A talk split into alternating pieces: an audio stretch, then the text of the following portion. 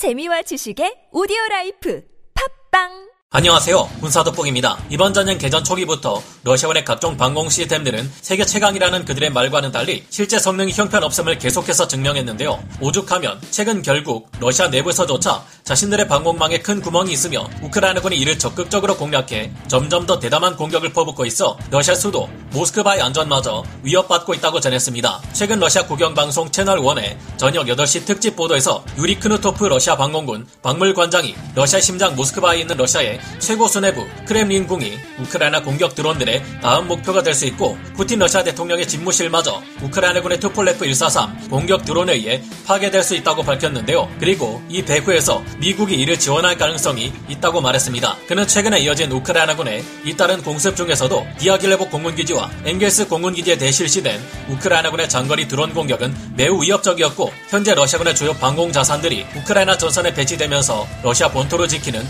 방공 시스템들의 큰 구멍이 생겼다고 인정했습니다. 러시아 내부에서도 지적한 러시아군 방공망의 큰 허점은 무엇이며 그가 지적한 것 외에 존재하는 추가적인 문제점은 어떤 것들이 있을까요? 전문가는 아니지만 해당 분야의 정보를 조사 정리했습니다. 본의 아니게 틀린 부분이 있을 수 있다는 점 양해해 주시면 감사하겠습니다. 크누토프 관장은 이 특집 방송에서 우선 러시아의 광활한 영토를 지키기에는 현재 러시아군이 보유하고 있는 방공 시스템이 크게 부족하다고 지적했습니다. 방공 시스템들이 넓은 지역에 걸쳐 분산 배치되어 있으면 각 방공 시스템 레이더들의 탐지 거리 사이에 빈틈이 생기고 미군은 각종 정찰 감시 자산들과 군사 위성을 동원해 이를 누구보다 잘 들여다볼 수 있다고 지적했습니다. 그의 말대로 미군은 이 회랑을 따라 침투해 적 방공망을 제압하는데 도가 튼 군대인데요. 크노토프 관장은 이런 미군이 우크라이나군을 지원하고 있기 때문에 우크라이나군의 다음 공습 목표물은 공군 기지가 아니라 러시아 크렘린을 향한 직접적인 전략 폭격이 될 수 있다고 경고하고 있습니다. 그 근거로 제시한 것은 최근 러시아 국경에서 280km 떨어져 있는 쿠르스크 주의 보스토치니 공군 기지가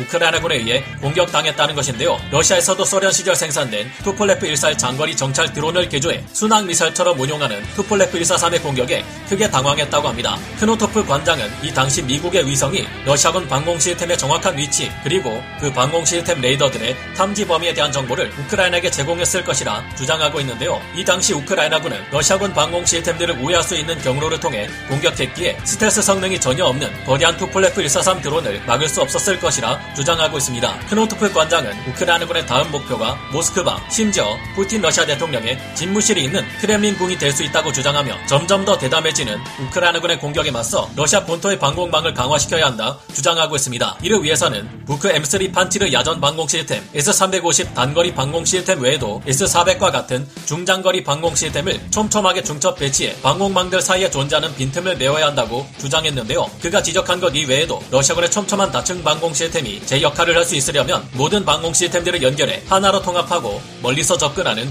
적 목표물을 조기에 탐지해 빠른 대응이 가능하도록 해야 할 겁니다. 그러나 현재 전선을 지원하기에도 벅찬 러시아가 이 같은 다층 방공망을 제대로 구성할 여력이 있을지는 의문인데요. 러시아가 모스크바 내의 방공망을 강화하기 이전에 이러다가 정말로 우크라이나군이 모스크바의 크렘린 궁을 타격하는 일이 일어날지 궁금해집니다. 오늘 군사 돋보기 여기서 마치고요. 다음 시간에 다시 돌아오겠습니다. 감사합니다. 영상을 재밌게 보셨다면 구독, 좋아요, 알림 설정 부탁드리겠습니다.